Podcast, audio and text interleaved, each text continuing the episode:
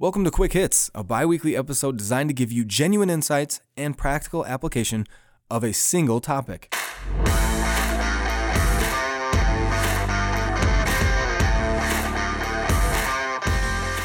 This week's Quick Hit, I'm taking out of the archive. This comes from my personal experience uh, from when I played football in high school.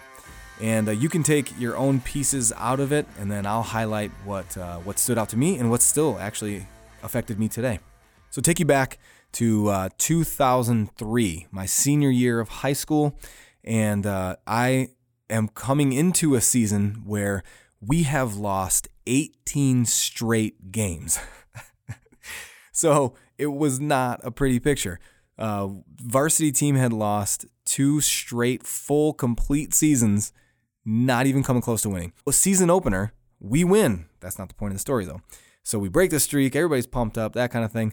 Um, and then quickly, people are let back to earth and smacked in the face with the reality that we are still who we are. So we start losing again. Well, I'll tell you the punchline we only won one game in three full seasons. So we were 26 losses and one win. What's the point? Mid season of my senior year, we have lost a lot. We've only won once. And when you lose, you typically, unless something crazy happens, you come in on Saturday morning after playing Friday night.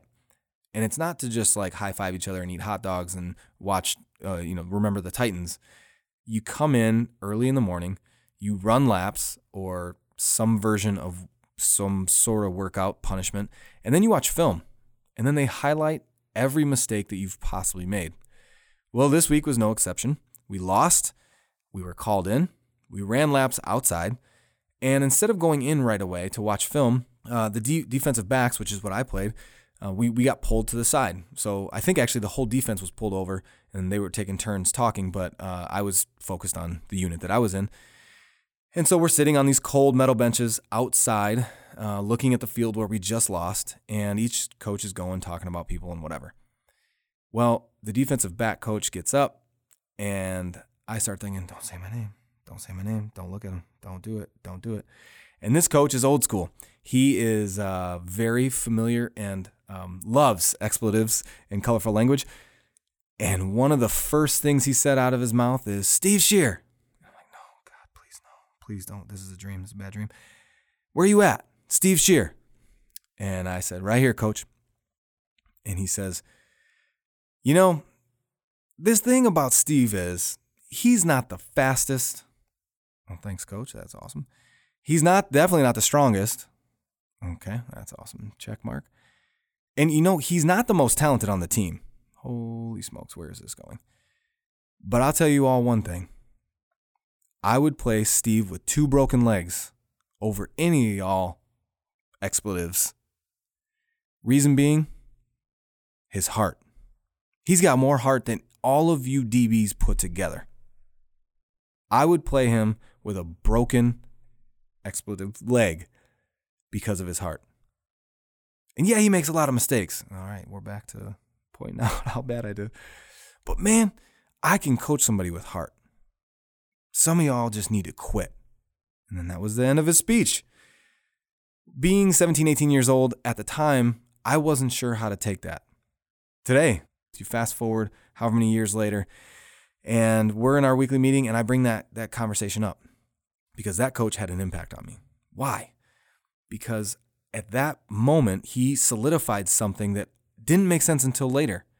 If you are coachable, if you have heart, if you have want to, if you have the things that people can't put in you, someone will spend their time helping mold the things around with things that they can teach you.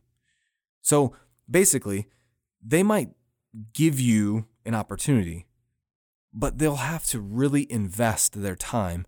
And the only real return on some people's time that they're investing is your effort because sometimes you still lose the game. So for me, it was very encouraging to have someone kind of slap me, compliment me, and then slap me again. We were losing a lot, so we needed to be slapped around. But the point remains if you have people on your team that are losing, but they have want to, they've got heart, and you'd play them with a broken leg, pour into them because you just never know when the ball's going to come their way. They're actually going to move their hips and make that interception, but they'll want to. You can't teach somebody want to. That's going to do it for this quick hit. Thank you for your time. If you have questions around why somebody, why in the world would somebody keep playing that many games after losing that much, you can ask, hit me up. You can find me easily. Steve Shear on LinkedIn, at CCB Steve on Instagram. And uh, if you want to shoot an email over, impactpodcast at ccbtechnology.com. We appreciate it. From all of us here at CCB Technology, thanks for listening.